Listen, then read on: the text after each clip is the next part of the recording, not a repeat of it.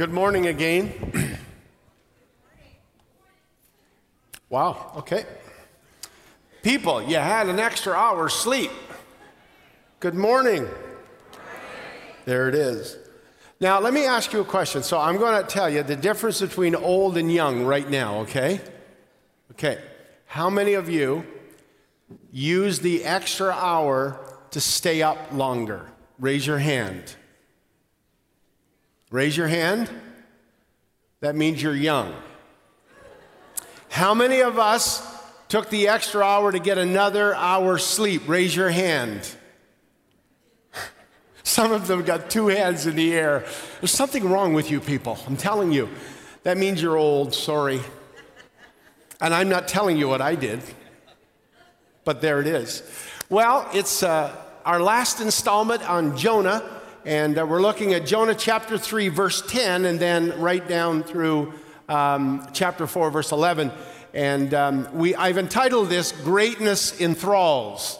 And I'm hoping we'll get that understanding as we get ready for communion. And by the way, we're talking about communion. Parents, um, grandparents, guardians, um, are, every now and then we want our children to come in because uh, they have their own um, uh, time downstairs teaching at their level.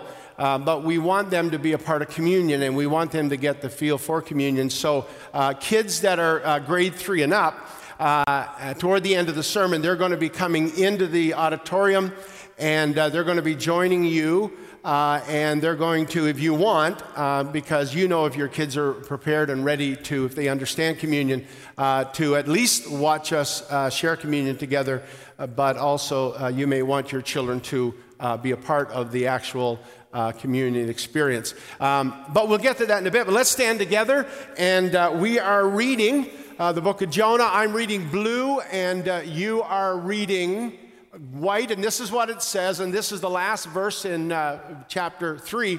And when God saw what they did, this is the people of Nineveh, how they turned from their evil way, God relented of the disaster that he had said he would do to them, and he did not do it. But it displeased Jonah exceedingly, and he was angry. And he prayed to the Lord and said, O Lord, is not this what I said when I was yet in my country? That is why I made haste to flee to Tarshish, for I knew that you are a gracious God and merciful, slow to anger and abounding in steadfast love, and relenting from disaster. Therefore, now, O Lord, please take my life from me, for it is better for me to die than to live. And the Lord said, Do you do well to be angry? And Jonah went out of the city and sat to the east of the city and made a booth for himself there. And he sat under it in the shade till he should see what would become of the city. Now the Lord God appointed a plant and made it come up over Jonah, that it might be a shade over his head to save him from his discomfort. So Jonah was exceedingly glad because of the plant. But when dawn came up the next day, God appointed a worm that attacked the plant so that it withered. And when the sun rose, God appointed a scorching east wind, and the sun beat down on the head of Jonah so that he was faint. And he asked that he might die and said, Is it it is better for me to die than to live. But God said to Jonah, Do you do well to be angry for the plant? And he said, Yes, I do well to be angry, angry enough to die. And the Lord said, You pity the plant for which you did not labor, nor did you make it grow, which came into being in a night and perished in a night. And should not I pity Nineveh, that great city? in which there are more than 120,000 persons who do not know their right hand from their left, and also much cattle? I'm really happy when you guys tangle up the scriptures. It makes me feel so good because I do the same thing. Father, again, we are overwhelmed and amazed by the graciousness and the generosity and the extravagance of your love and how you showed that in Jesus Christ. and for the ministry and the work of the Spirit that takes all of that and makes it possible and applicable and available to our lives. And so we ask today, as we look at this last installment on the book of Jonah, that you will give us a voice to speak, you give us ears to hear, you'll give us minds to, under, to, to understand and hearts to comprehend. But particularly, Lord, that you would give us the ability to live out as we go into our homes and our neighborhoods, and as we go into schools where we learn, and our workplaces, and every place that we receive and buy and get our services, that we would live out what it means to be disciples of Jesus Christ in meaningful, tangible ways. In Christ's name, we pray these mercies. Amen. Why don't you be seated? Now, as we look at chapter 4 of Jonah, one of the things that we see is the same thing, same uh, themes that we have been talking about over the last four weeks. But today, we want to look at three other things. First of all, is this is that confusion is not sin. Now, Jonah chapter 4 begins with Jonah's displeasure and anger. And the word anger appears in 11 verses or rather six times in 11 verses. Now, on the one hand, I think we all know to some extent, at least to some extent, about the, the dangers of anger. But on the other hand, I think that we also know that anger is not always a bad thing. Matter of fact, anger is a great and useful diagnostic tool. Somebody said this that anger is our sixth sense for sniffing out wrong in the neighborhood. Diagnostically, it's infallible.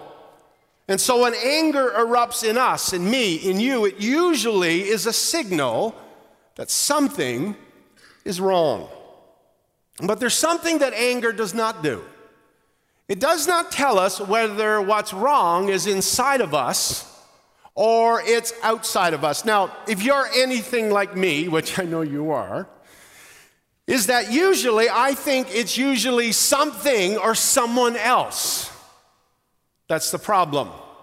Whether that be spouse or whether that be a child or parent or sibling or even God has done something wrong. Now, in Jonah's case, what looks, sorry, in Jonah's case, in Jonah's case, what is wrong looks external. But in reality, it is internal. What exactly is Jonah so angry about? And I think why he is so angry is because God did not do what God said he was going to do. And this is confusing to Jonah. He finally did what God asked him to do. And God did not keep his end of the bargain. So, did Jonah feel that God had let him down? Did Jonah feel disappointment? with God. Have we ever experienced disappointment with God?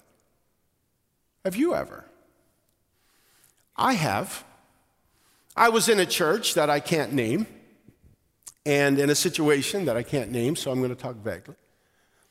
And there was a situation in this church that had not been dealt with for 25 years, and it had caused this church to um, deteriorate spiritually and emotionally and numerically, and the church was in trouble.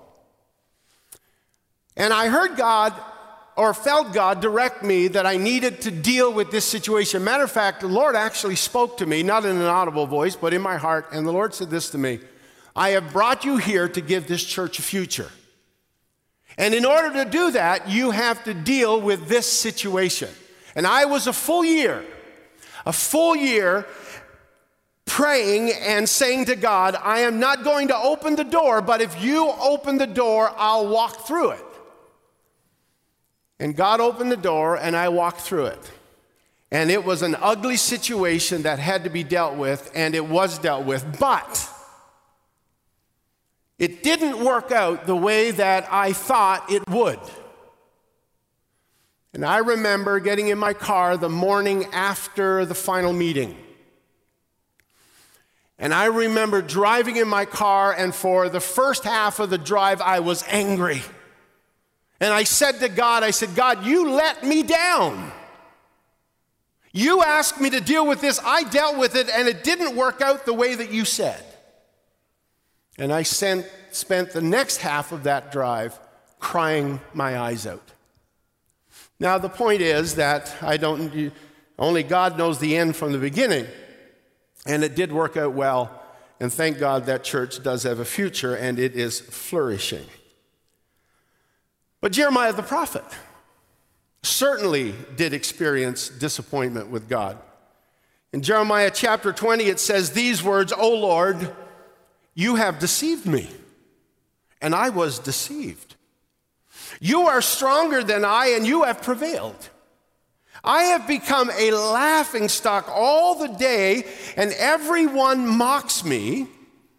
For everyone for whenever I speak, I cry out, I shout violence and destruction, for the word of the Lord has become for me a reproach and a derision all day long. Now, I think we all know that God's ways can be confusing. We live in a world where things happen that we cannot explain and we do not understand. That immortal, eternal question of why bugs us.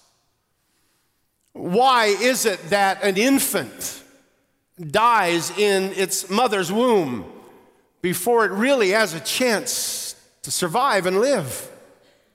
How is it possible that a, a beautiful eight year old girl with a whole future ahead of her, as cute as anything, is playing second base and there is a there is a rainstorm that is developing miles and miles away, and a fluke flash of lightning strikes her in the midsection, and she's paralyzed for her life. Why do good things happen to bad people? Sorry, and why do bad things happen to good people? And we wonder, where is the justice? in this. That's something that the Psalms wrestle with. In Psalm 73, it says, But as for me, my feet had almost stumbled, my steps had nearly slipped, for I was envious of the arrogant when I saw the prosperity of the wicked. And then there's this. Excuse me, that every six seconds, six to 10 seconds in our world, every six to 10 seconds in our world, a child starves to death. This is what got Charles Templeton. Back in the day, I remember reading his book called Farewell to God My Reasons for Rejecting the Christian Faith.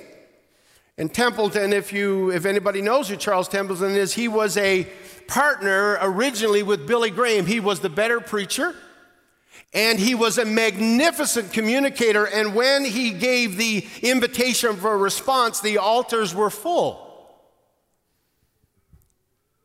But he had his doubts. And but the straw that broke the camel's back in, in regard to his personal struggle with God was seeing a picture one morning of a starving child in a newspaper. And he could not reconcile a God of love allowing something like this to take place. And he stomped off angrily and confused by the questions he could not answer. He's not the first. And he is by no means the last. And maybe we, maybe we too have our own questions our own situations, our own examples that just do not make sense. Why God will not, and God does not, and God did not act or do something about it. And these are all questions that create confusion for us. That we really don't have any answers for, we don't have any really good answers for, that really satisfy us or ease our pain. But confusion is not sin. Many times, our issue with God when it comes to trouble and turbulence and brokenness is that He does not and He did not do something about it. But the issue for Jonah is the exact opposite. Jonah is angry because God did act according to his nature. And Jonah says, I knew that you would do this because you are gracious and you are merciful, that you are slow to anger and abounding in steadfast love and relenting from impending disaster to Nineveh. What Jonah could not get his head around is what Eugene Peterson calls, says that God is not a celestial robot. And that's good news. The good news is that God is not an indifferent, immovable principle. God is a being, God is a person. And the universe that He created is full of possibility. It is full of freedom. It is full of surprise. And God is alive in and to all of this responding and redeeming and working continuously in it. But there's also this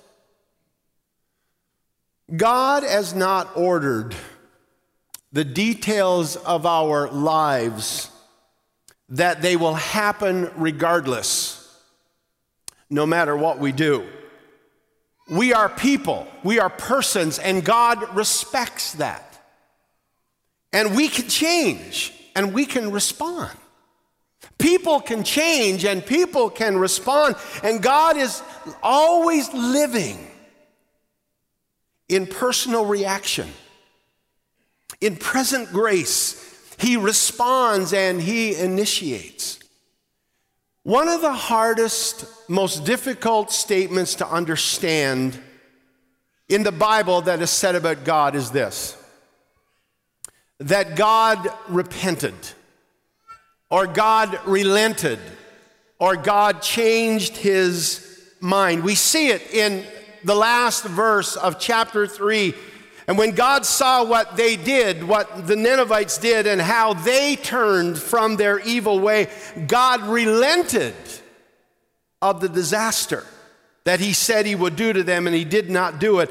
And when the Bible says things like that, it is not suggesting that God has made a mistake or that he's sorry that he made it or that he is going to start all over again. What it is saying is this that God moves with the situation, he redeems what has gone wrong. And so, if 120,000 Ninevites can change their way of life, then God is willing to change his tactics in response to them.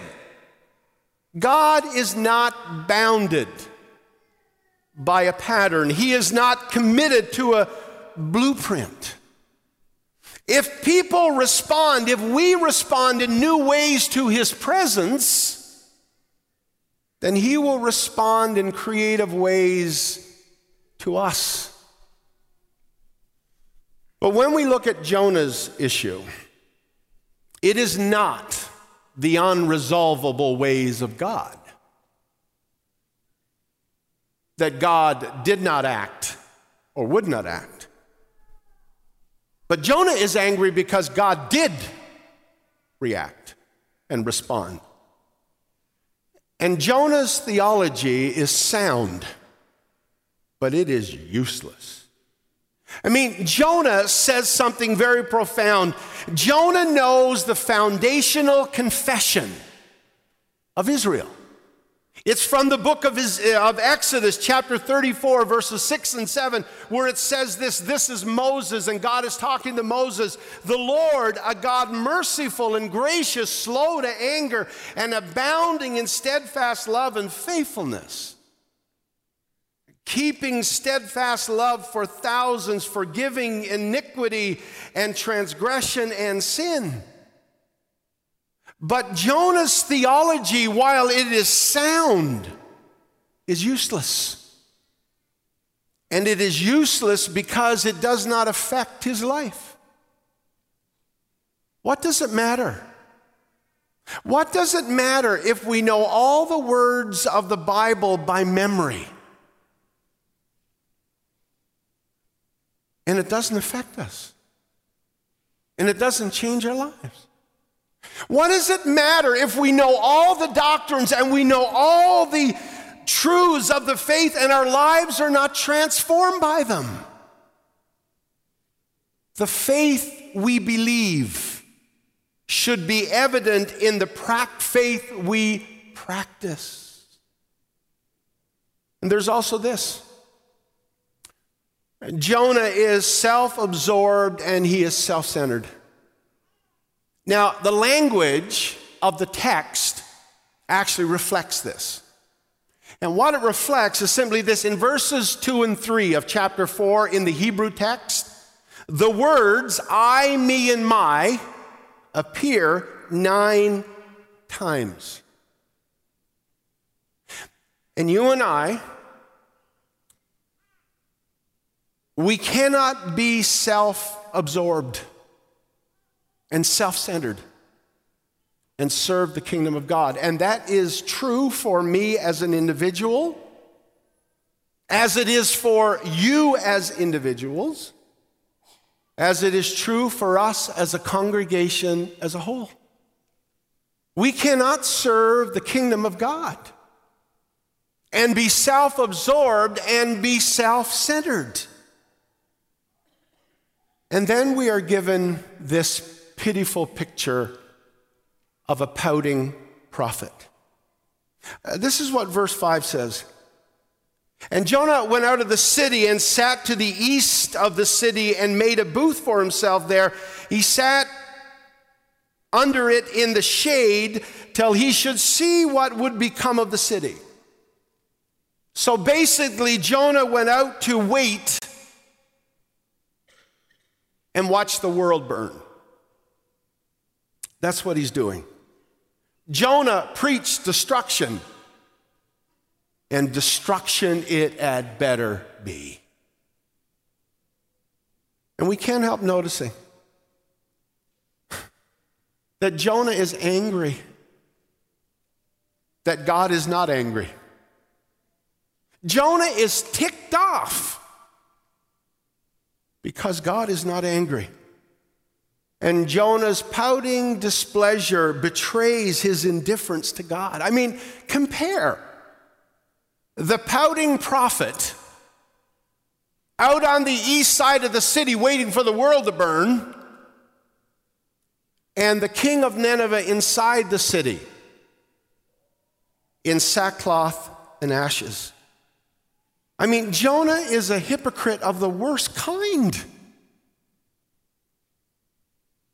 Confusion is not sin, but theology that does not change us and transform us is hypocrisy.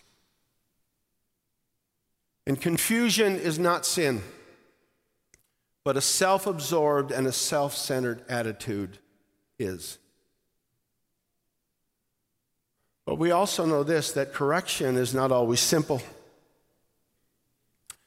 It says in verse 6 Now the Lord God appointed a plant, and it came it and made it come up over Jonah that he might be a shade over his head to save him from his discomfort.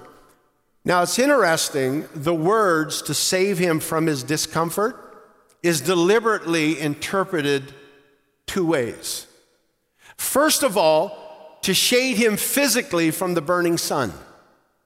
but secondly, to deliver him spiritually and emotionally from his own self righteousness. And there's this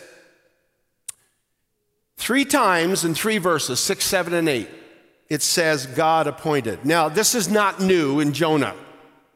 Uh, we found out at the very beginning in chapter one that God provided, appointed a wind, and then he appointed a storm and then he prepared a fish.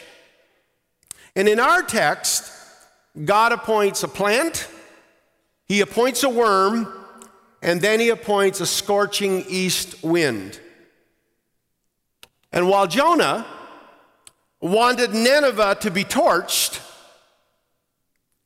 he himself was being scorched by an east wind. And it's interesting the pattern. Jonah's mad, then he's glad, then he's sad, and then he's mad again. It never stops. And then it says in verse 10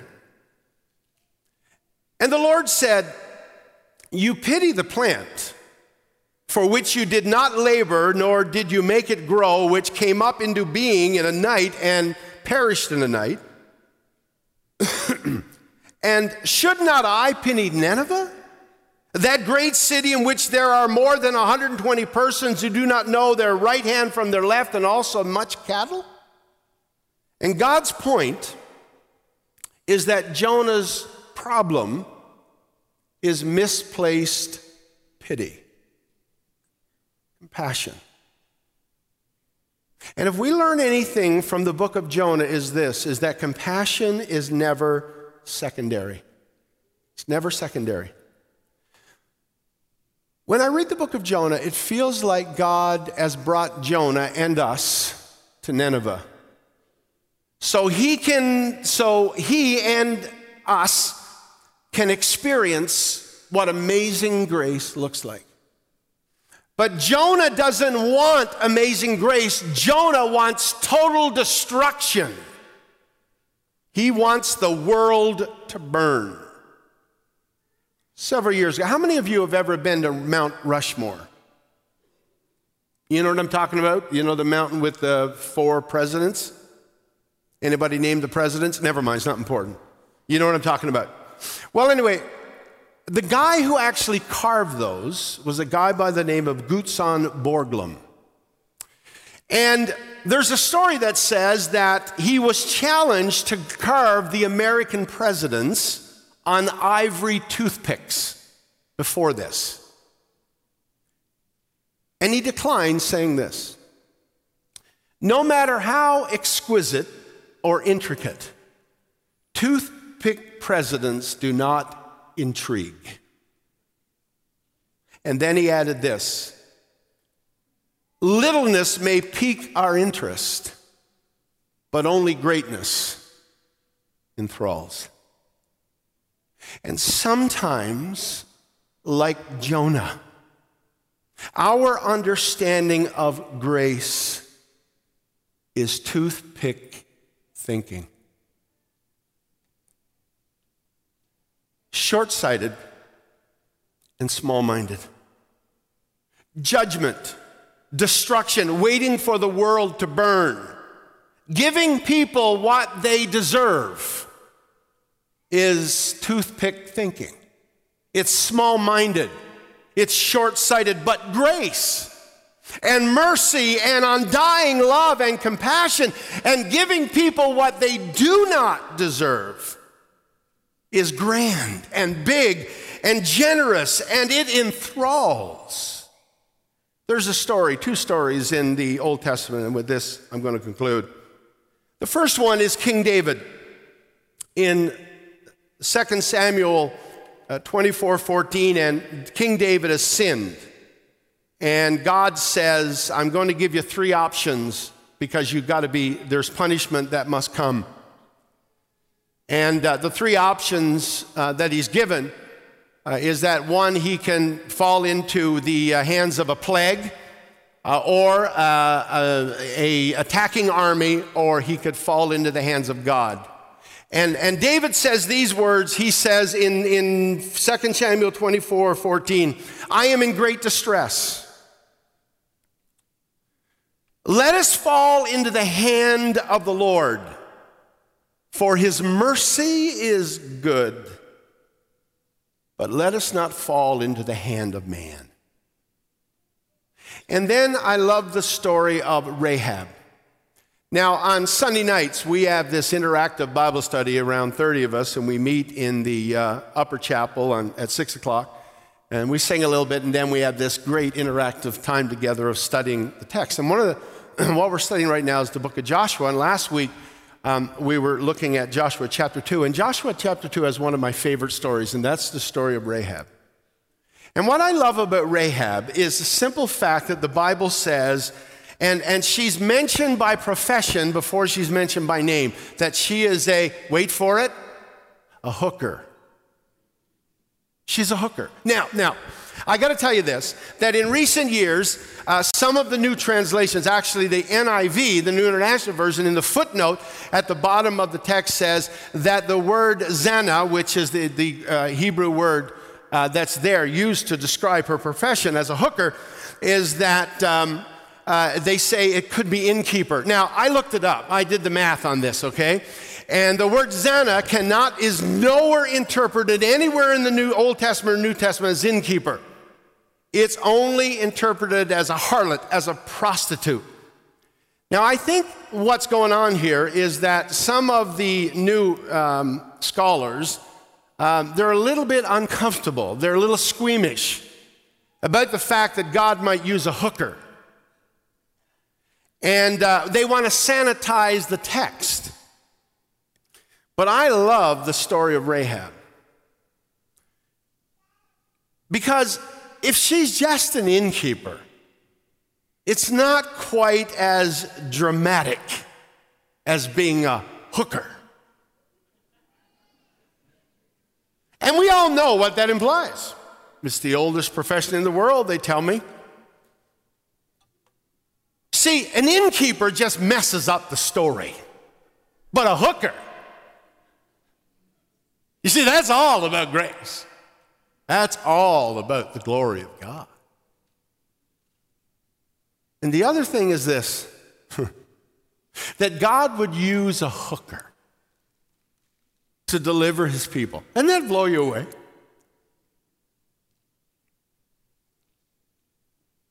But if you read the New Testament, in which we will be doing in a few weeks.